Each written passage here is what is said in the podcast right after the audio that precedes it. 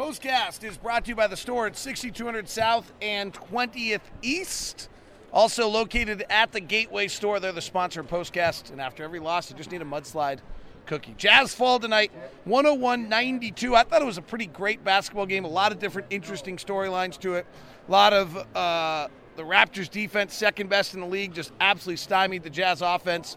Uh, Jazz probably were below a point per possession in this one, and then down the clutch, the Raptors made three of their final six, and the Jazz go one of nine in the final five minutes of this ball game, shooting to lose it one oh one ninety-two. Ron Boone, what were your thoughts? I'm very impressed with the Raptors. I mean, and I thought the Jazz played very, very well enough, you know, probably to beat a lot of a lot of teams. And and the fact that they did not connect with the number of shots that they got from the three-point line is is. Uh, Something was probably the reason they lost the basketball game. No, they lost the ball because of the twos, Ron. Wait, Ron, we were sixteen of forty-three from three for thirty-seven percent. We were seventeen of forty from two. Our two-point shooting killed us. Okay, if you want to use those numbers, and they and, and we considered ourselves to be very good three-point shooters, second in the league in three-point percentage, and you have a number of open looks like the Jazz supposedly had. Don't you think they should have been at least four or five more three-point shots made? That would have given them fifty percent shooting from three. Why not? Uh, it's really high. Why not? Wow. Um, think about this. Now, we, we sit there and watch these guys make three after three after three after three in practice. So the game is different. I know that. And O G Anunoby is running at them, and he's really yeah. big, and they're really long. And that, and that was the big difference there. When you talk about closeout, it, it is definitely the uh, the way they close out and close out under control. Very seldom did you see them challenge a shot and run by you. Uh, they close out, and they make you shoot a, what appeared to be an open three, but it's really – contested. The other thing they do is they're closing out so hard. You're dry. They, we were driving by their guys all night long, and they always brought somebody else over and cut you off at the pass. Yeah. Jazz only took twenty shots at the rim all night. They went eleven to twenty at the rim, and then the floater game was just not good tonight. Like, that's the Jazz default too often is they go to that floater game, and tonight the Jazz go six of eighteen on short twos. That's your killer. They only took two long Uh, twos all night long, but the Jazz shoot six of twenty on non-rim twos tonight. Uh, that's frankly what got them, and what it is is you're driving by these guys, and they're so incredibly good at rotating over with their next guy. Then you kick it out to the open three, and they still have someone closing, but that's why they give up the most catch-and-shoot threes in the league.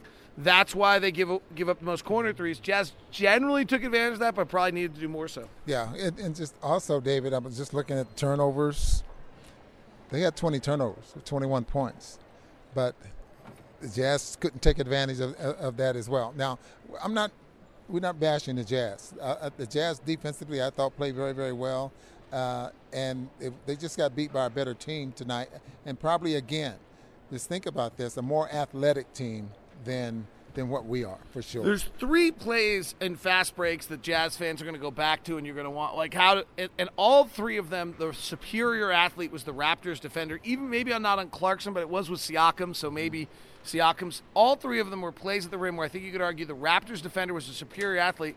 Boyan just didn't think he could get up and make the layup. He also missed one at a later time. Clarkson. Clarkson missed one, an easy layup at one point, and I think Conley missed one or did or pulled out of one because he, he didn't think he could get it because, frankly, the Raptors guys are that long and that athletic. Yeah, and and when you have guys like that, and, and obviously they can play multiple positions, but, you know, they just seem to to stand out uh, and, and, and in so many different areas. Uh, and I said before the during the course of the basketball, they got some second-round picks on this team that's really turned into very good basketball players and very good support players, I think, to the starters that they have uh, that they put out there on the floor. There are plays to not like tonight, right? If you want to go through in a game that at what, kind of before it kind of got out of hand at the very minutes, had a bunch of possessions. I, I'm not sure I love Rudy with two twelve left, putting the ball on the deck from twenty-seven feet out, frustrated because he hasn't got any shots tonight. I got it, but that's not his game.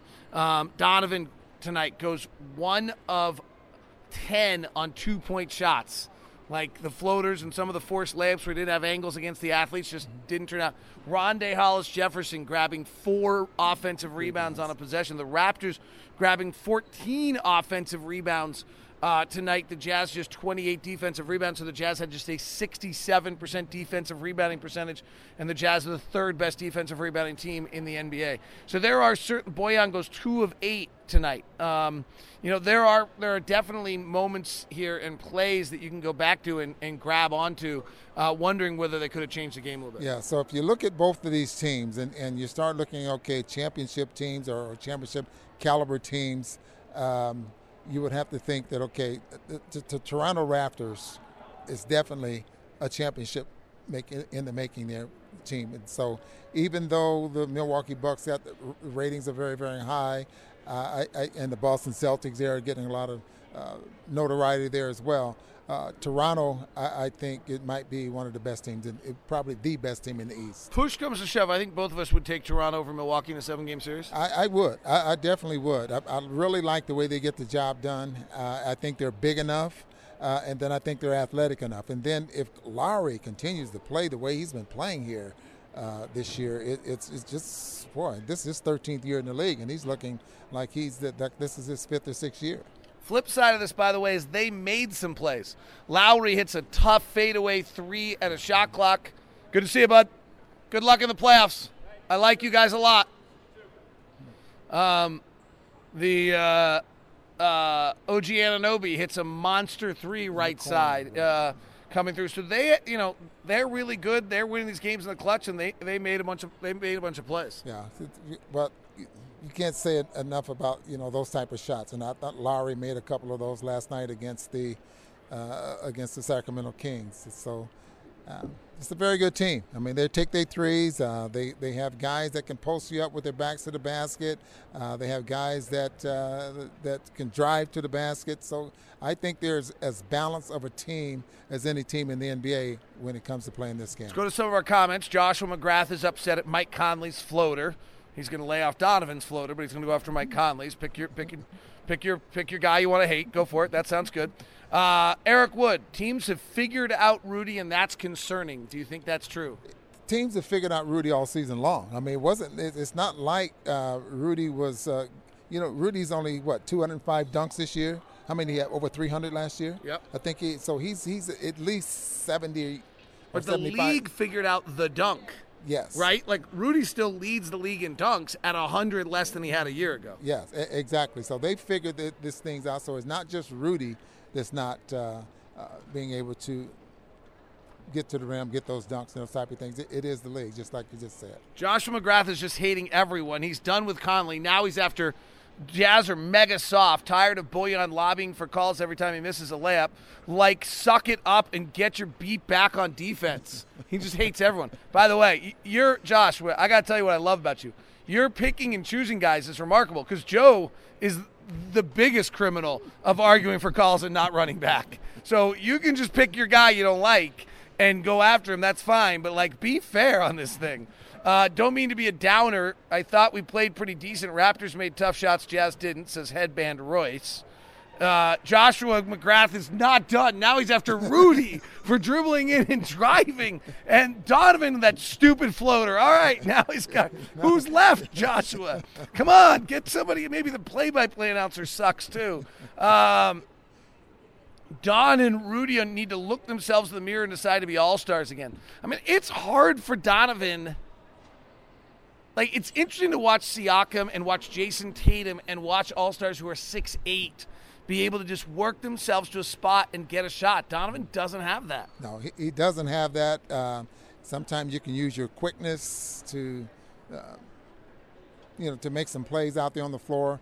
But when you have a guy six eight who can go outside, inside, you notice when whenever the, the Raptors needed something, they went to that play with, with Siakam on the right side of the floor. Well, they did it on the left side of the floor there as well. The Jazz were ready for it, though. I mean, they were going to double and, and, and then rotate out of it, but they have that option. We don't have that option with our guards or something like that to do that. Um, I think this is the most important point here from Craig uh, on our YouTube. Is this the start of a two-game losing streak, or can the Jazz – break the trend they've been in of these momentum losses? I have a problem, and I think I've dis- discussed this with David all season long. We're probably going to discuss it again on the plane tomorrow about Oklahoma City. They they scare me with when they play the Jazz. I think for some reason we just uh, I just think we struggle against them, and, and, and I don't like our chances a lot of times playing against them, especially on the road. So uh, hopefully this doesn't turn into a two-game skid here uh, and then coming back home. I mean, this is a, the, the next five games, uh, some tough basketball games, and so we just need to hold our own, I think.